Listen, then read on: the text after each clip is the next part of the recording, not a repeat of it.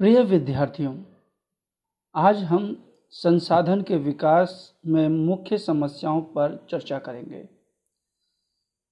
कुछ व्यक्तियों के लालच के कारण संसाधनों का हनन हुआ है, जैसे हम जानते हैं। दूसरा, संसाधन समाज के कुछ ही लोगों के हाथों में आ गए हैं, जिससे समाज दो हिस्सों में बढ़ गया है। एक संसाधन संपन्न और एक संसाधन हीन अर्थात अमीर और गरीब में बढ़ गया है। संसाधनों की अंधाधुन शोषण से वैज्ञानिक पारिस्थितिक संकट उत्पन्न हो गया है।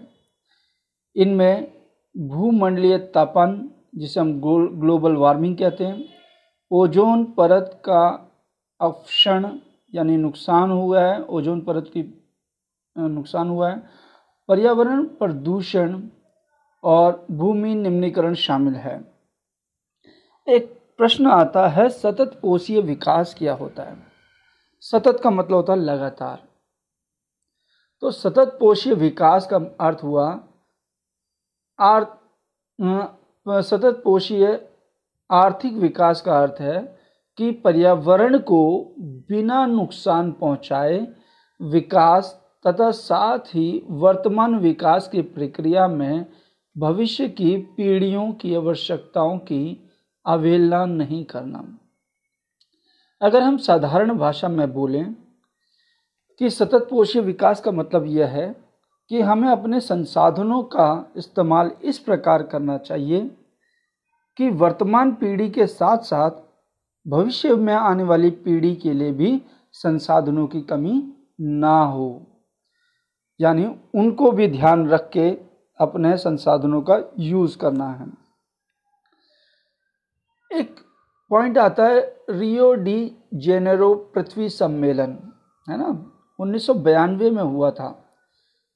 5 जून उन्नीस में ब्राज़ील के शहर रियो डी जेनेरो में 100 से भी अधिक राष्ट्र अध्यक्ष प्रथम अंतर्राष्ट्रीय पृथ्वी सम्मेलन में एकत्रित हुए। सम्मेलन का आयोजन विश्व स्तर पर उभरते पर्यावरण संरक्षण तथा सामाजिक आर्थिक विकास की समस्याओं का हल ढूँढने के लिए किया गया था। इस सम्मेलन में उपस्थित नेताओं ने भूमंडलीय जलवायु परिवर्तन और जैविक विविधता पर एक घोषणा पत्र पर हस्ताक्षर भी किए। रियो सम्मेलन में भूमंडलीय वन सिद्धांत, ग्लोबल फॉरेस्ट प्रिंसिपल पर सहमति जताई और 21वीं शताब्दी में सतत पोषीय विकास के लिए एजेंडा 21 को स्वीकृति प्रदान की। जैसे हम बोलते हैं, फॉरेस्ट प्रिंसिपल क्या है? दरअसल हम ये कह सकते हैं कि एक माना जाता है कि 33 प्रतिशत क्षेत्र में वनों का होना अनिवार्य है। ये कंपलसरी रेट है। अगर हम भारत की स्थिति देखें तो भारत में इस समय वन क्षेत्र जो है, वो 19.2 परसेंट के आसपास है, जो कि काफ़ी कम है। पर्यावरण को नुकसान पहुँचाने के जो जो भी चीज़ें हैं, उनको हमें रोकना चाहिए। अब एजेंडा 21 क्या है? एजेंडा 21 एक घोषणा पत्र है, जिसमें उन्नीस में ब्राज़ील के शहर रियो डी जेनेरो में संयुक्त राष्ट्रीय पर्यावरण तथा विकास सम्मेलन के तत्वर्धन में राष्ट्र अध्यक्षों द्वारा स्वीकृत किया गया था। इसका उद्देश्य भूमंडलीय सतत पोषीय विकास प्राप्त करना है।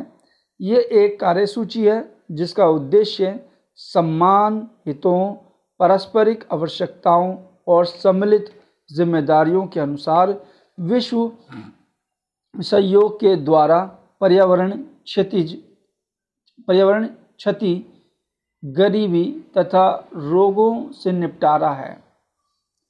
एजेंडा 21 का मुख्य उद्देश्य यह है कि प्रत्येक स्थानीय निकाय अपना स्थानीय एजेंडा 21 तैयार करे। यानी कि जो एजेंडा 21 है, ये पर्यावरण से संबंधित है कि हमें जो कार्बन कार्बन मोनोऑक्साइड या कार्बन डाइऑक्साइड है, उसको कम से कम करना है, जिससे ग्लोबल वार्मिंग कम हो।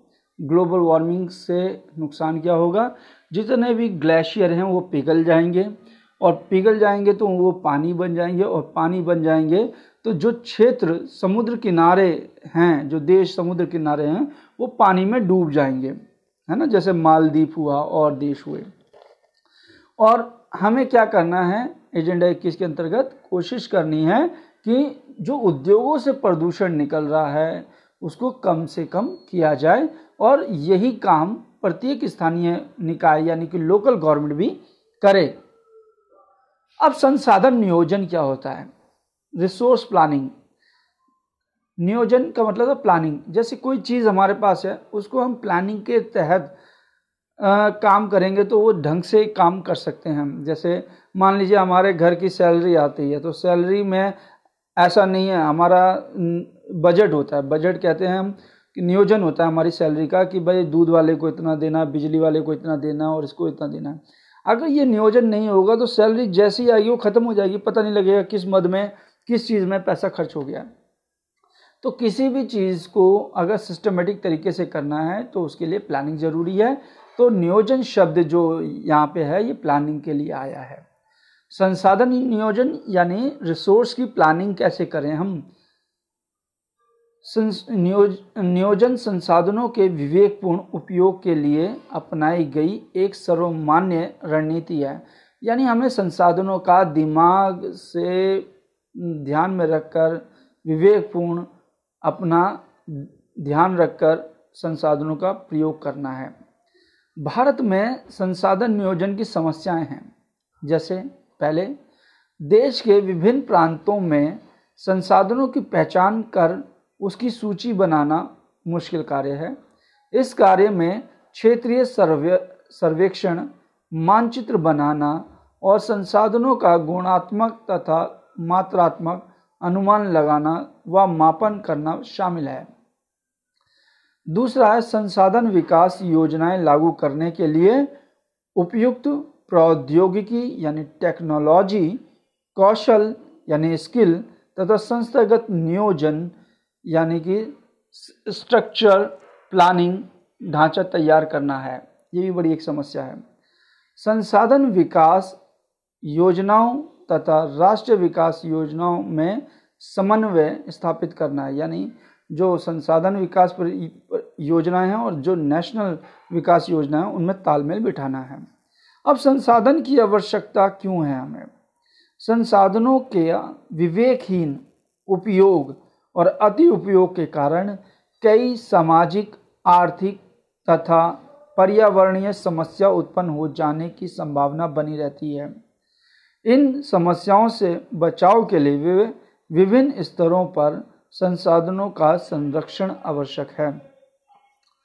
यानी हम ये कहते हैं कि हम अंधाधुन कटाई कर रहे हैं, संसाधनों का नुकसान पहुँचा रहे हैं, वनों की अंधाधुन कटाई कर रहे हैं, पहाड़ों में डायनामाइट लगा के उड़ा रहे हैं तो उससे नुकसान होता है। जैसे केदारनाथ की घटना कैसे हुई? वहाँ पे पानी का जल स्तर बढ़ गया, है ना? केदारनाथ मंदिर की जो घटना थी, वो पहाड़ चट्टाने लैंड स्लाइडिंग होती है।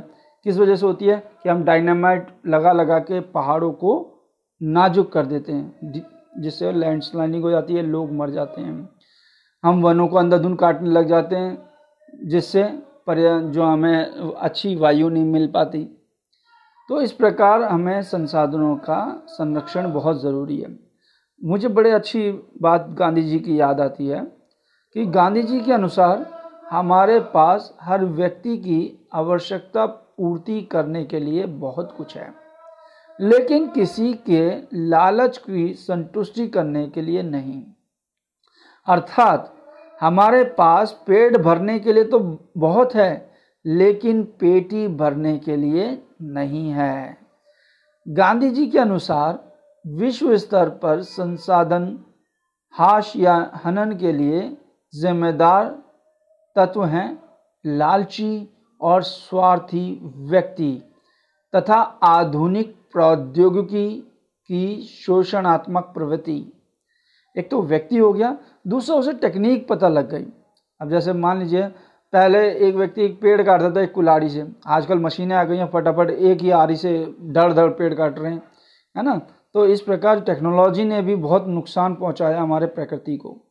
वे अत्यंत उत्पादन के खिलाफ थे। गांधी जी अत्यधिक उत्पादन के खिलाफ थे और इसके स्थान पर बड़े जन समुदाय द्वारा उत्पादन के पक्षधर थे यानी हम ये कहें कि गांधी जी उद्योगों से पैदा उत्पादन के खिलाफ थे। क्यों? उद्योग अगर हम लगाते हैं, इंडस्ट्रीज़ लगाते हैं तो क्या होगा? एक एक मशीन को चलाने के लिए एक आदमी चाहिए। जैसे मैं एक एग्जांपल दूँ कि इंडिया में एक दर्जी, एक कमीज एक दिन में बनाता था। अब जब मशीनें आ गई तो क्या हो गया? तो एक आदमी उस मशीन से सौ कमीजें बनाने लगा। यानी कि हम कह सकते हैं, जो निन्यानवे लोगों को बेरोजगार कर गया। तो गांधी जी, ये जो औद्योगिकरण है, उसको बेरोजगारी का मुख्य कारण मानते हैं। और उनका कहना था कि जो उत्पादन हो, वो जनता द्वारा बहुलता होना चाहिए, ना कि मशीनों द्वारा। चलिए, आप तक का यही, आगे देखते हैं, फिर।